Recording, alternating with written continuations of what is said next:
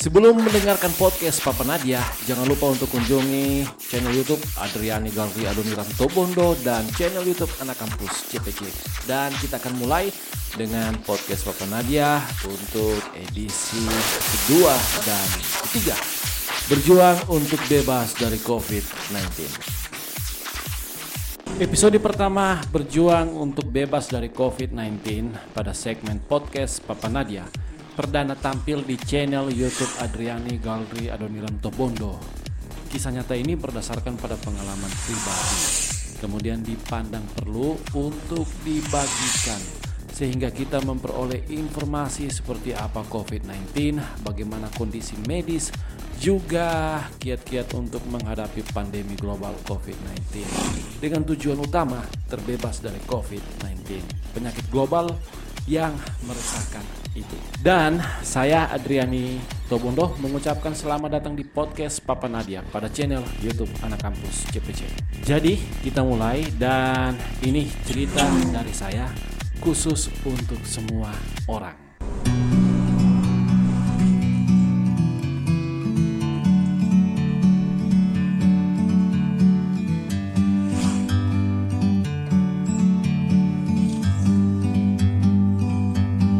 Bird on a tree. I'm just sitting here. I got time, it's clear to see. From up here, the world seems small. We can sit together. It's so beautiful, you and me. We meant to be in the great outdoors, forever free.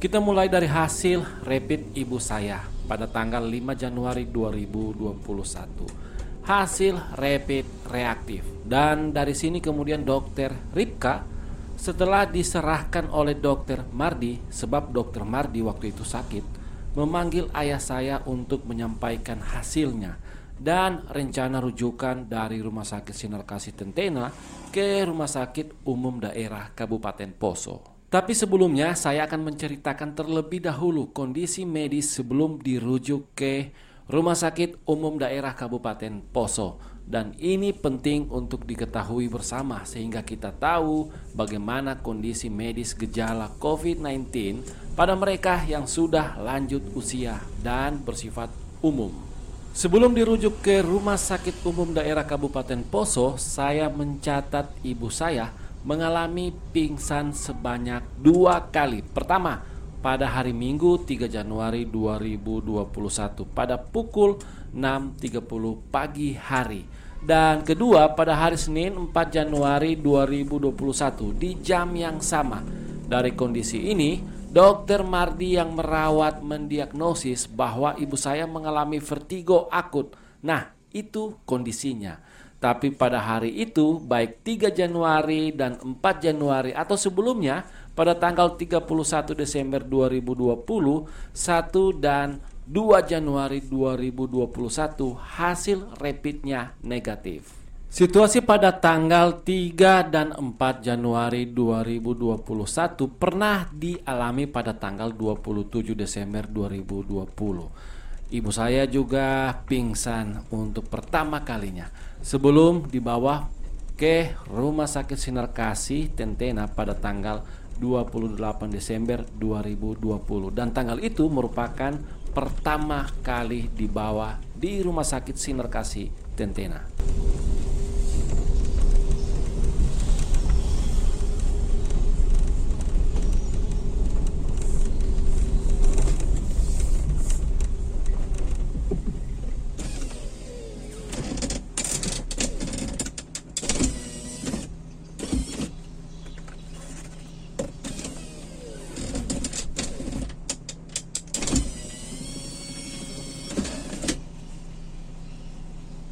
Hari ini sudah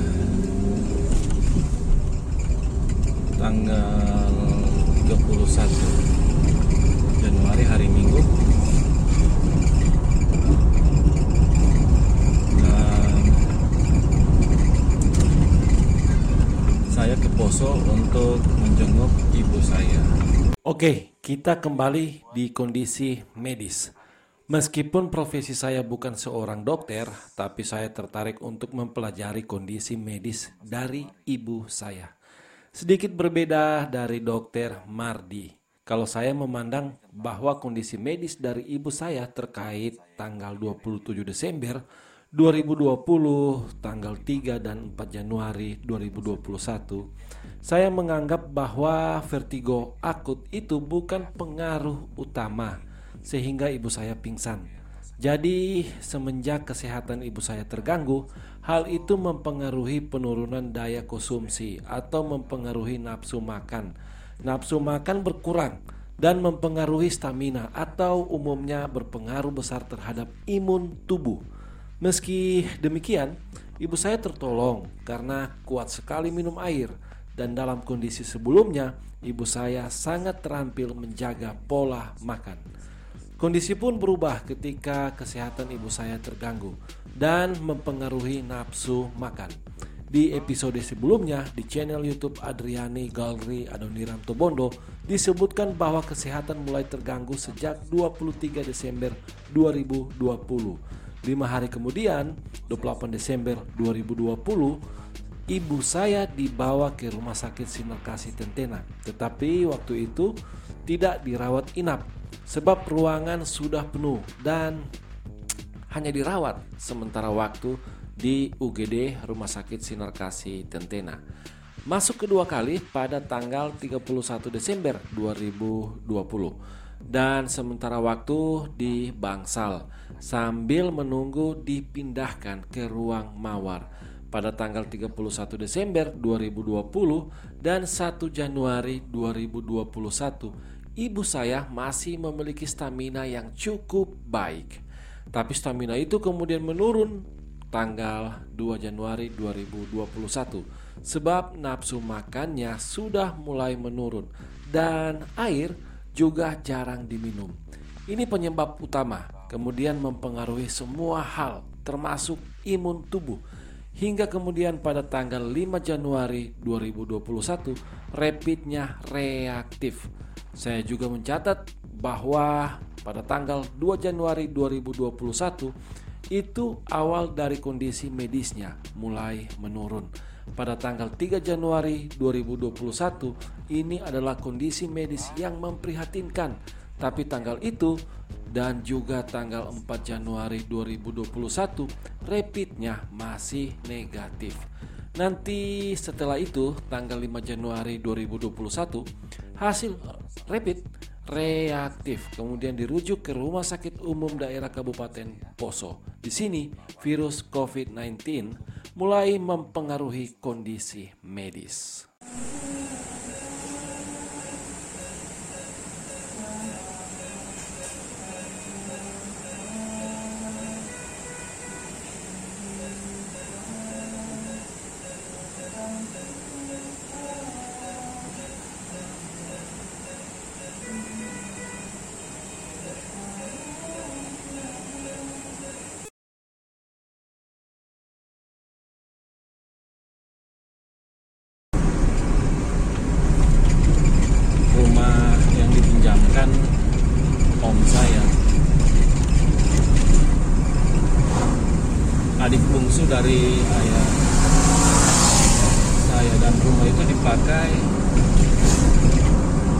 Waktu itu ibu saya pulang sebentar karena sudah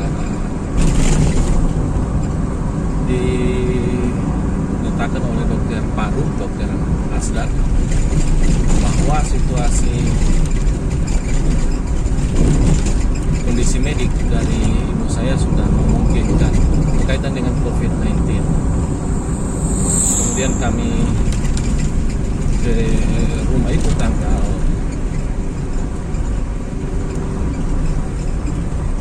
...12 Januari sore sore hari.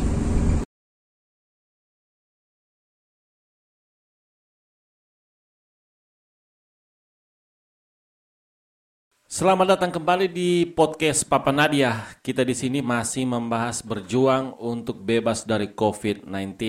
Episode sebelumnya, episode kedua, diceritakan tentang waktu penurunan daya tahan tubuh dari ibu saya dimulai dari tanggal 23 Desember 2020.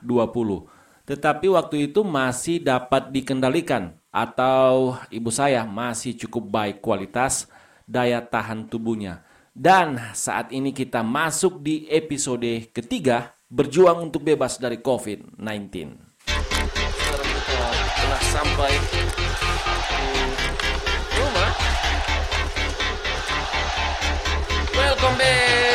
kampus CPC. Hari ini sudah tanggal 31 Januari hari Minggu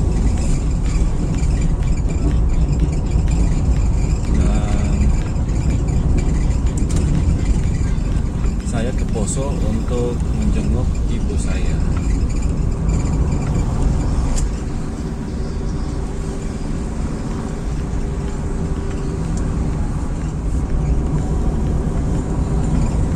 tadi berangkat jam setengah sembilan.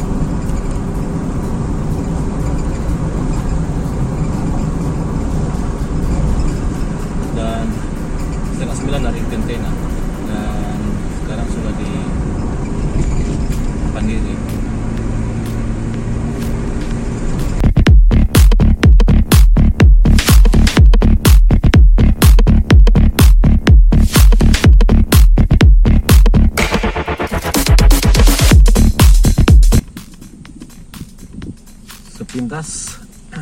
sepintas kalau kita mendengarkan soal COVID-19 atau eh, kita tahu eh, pasien COVID-19 entah tetangga dan seterusnya spontan kita itu menjadi takut. Dan ya seperti itu realita dari eh, atau apa yang dirasakan masyarakat berkaitan dengan s- apa psikologisnya respon secara psikologis Yap, COVID-19 sangat meresahkan warga dunia. Virus yang masuk pada kelompok SARS ini terbilang cukup unik dan rata-rata umumnya masa inkubasinya selama 14 hari. Dan selanjutnya 15 hari sampai 24 hari merupakan masa-masa pemulihan di mana virus berangsur-angsur hilang atau dikatakan tidak lagi memiliki kemampuan menginfeksi orang lain.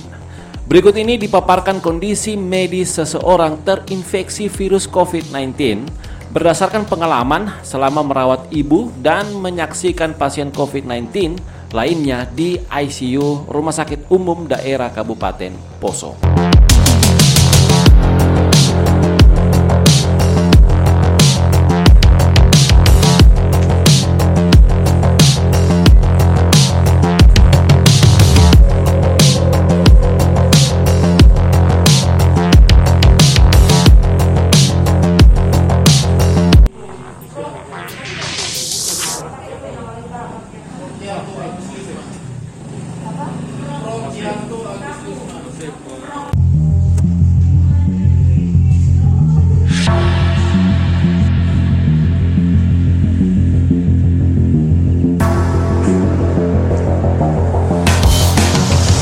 Pertama, rasa tidak enak badan, kemudian diikuti oleh perasaan yang eh, tidak enak atau gelisah.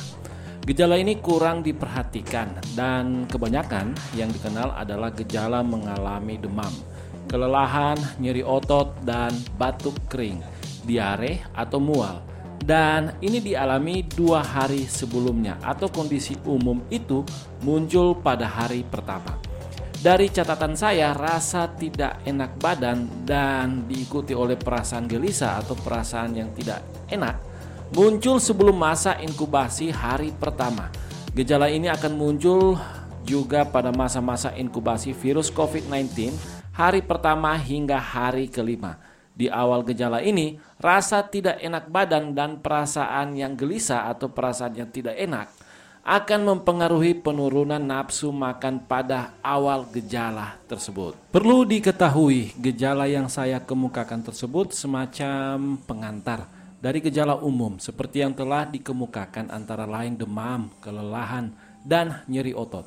Saya menyebutnya sebagai gejala pra masa inkubasi dan ini dialami selama lima hari sebelum masa inkubasi virus COVID-19 kemudian berlanjut dua hari di masa inkubasi virus COVID-19. Jadi ada dua masa terinfeksi COVID-19 yaitu pramasa inkubasi virus COVID-19 dan masa inkubasi virus COVID-19.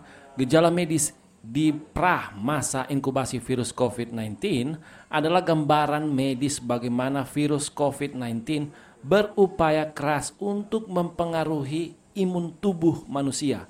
Dan langkah awal yang dilakukan virus ini ialah menurunkan nafsu makan serta minum. Ini menjadi penting bagi virus itu sebagai pintu utama menguasai tubuh manusia. Kedua, penurunan nafsu makan dan kurang minum serta batuk dan demam. Gejala-gejala seperti batuk dan demam sebenarnya tidak terjadi pada masa inkubasi virus COVID-19, tetapi sudah terjadi sebelumnya, pra masa inkubasi virus COVID-19. Berkaitan dengan penurunan nafsu makan dan kurang minum, ini terjadi pada hari ketiga hingga hari kelima di pra masa inkubasi virus kemudian berlanjut pada masa inkubasi virus COVID-19. Gejala berikutnya, gejala ketiga uh, di sini muncul semacam uh, nyeri otot dan uh, disertai dengan kelelahan. Jadi nyeri otot dan kelelahan itu bukan uh, gejala, bukan hanya gejala yang muncul pada masa-masa inkubasi virus COVID-19 tetapi juga uh, gejala ini muncul pada pra masa inkubasi um, virus COVID-19. Dan ini muncul dirasakan pada hari kedua sampai dengan hari uh, ke-6 uh, dan hari ke-6 itu sudah masuk pada masa masa uh, inkubasi COVID-19. Gejala keempat ini uh, merupakan pengaruh dari gejala kedua kurang makan sehingga yang akan terjadi uh, di sini awal dari seorang pasien COVID-19 mengalami sudah sudah mulai mengalami penurunan trombosit dan leukositnya sudah uh, mulai meningkat atau uh, naik jumlah leukositnya uh, naik di atas dari standar normal jumlah leukosit. Meskipun penurunan jumlah trombosit dan meningkatnya jumlah leukosit di atas dari standar normal leukosit bukan menjadi jaminan bahwa seseorang telah terinfeksi uh, COVID-19. Bukan menjadi jaminan. Karena dalam uh, kondisi tertentu juga penurunan trombosit dan meningkatnya leukosit itu gambaran dari kondisi medis seseorang mengalami mengenai mengenai penurunan mengenai penurunan trombosit dan juga uh, meningkatnya jumlah leukosit di atas dari jumlah normal standar uh, leukosit normal. Memang memang benar memang memang benar uh, itu merupakan bukan bukan jaminan untuk melihat seseorang telah terinfeksi uh, COVID-19 bukan bukan menjadi jaminan tetapi kondisi ini gejala ini merupakan gejala umum ketika seseorang mengalami infeksi bakteri. Nah, kita tahu bahwa virus COVID-19 itu mencoba mempengaruhi daya imun tubuh dan penurunan daya imun tubuh secara otomatis akan mempengaruhi juga penurunan uh, trombosit dan meningkatnya meningkatnya jumlah leukosit dan peningkatan jumlah leukosit di atas dari standar normal jumlahnya jumlah leukosit itu pertanda bahwa dalam tubuh kita ada ada terjadi infeksi uh, bakteri. Dan tidak menutup kemungkinan itu juga sudah uh, gambaran awal dari ya seseorang itu sudah ada virus COVID-19 di dalam uh, tubuhnya. Meskipun tubuh uh, begitu kuat untuk menunjukkan bahwa uh, dia bisa menghandle sementara uh, virus COVID-19 di dalam tubuhnya. sampai dengan tanggal 14 dan 14 sudah masuk tanggal 15 ya subuh subuh ibu saya muntah darah. Mah bleeding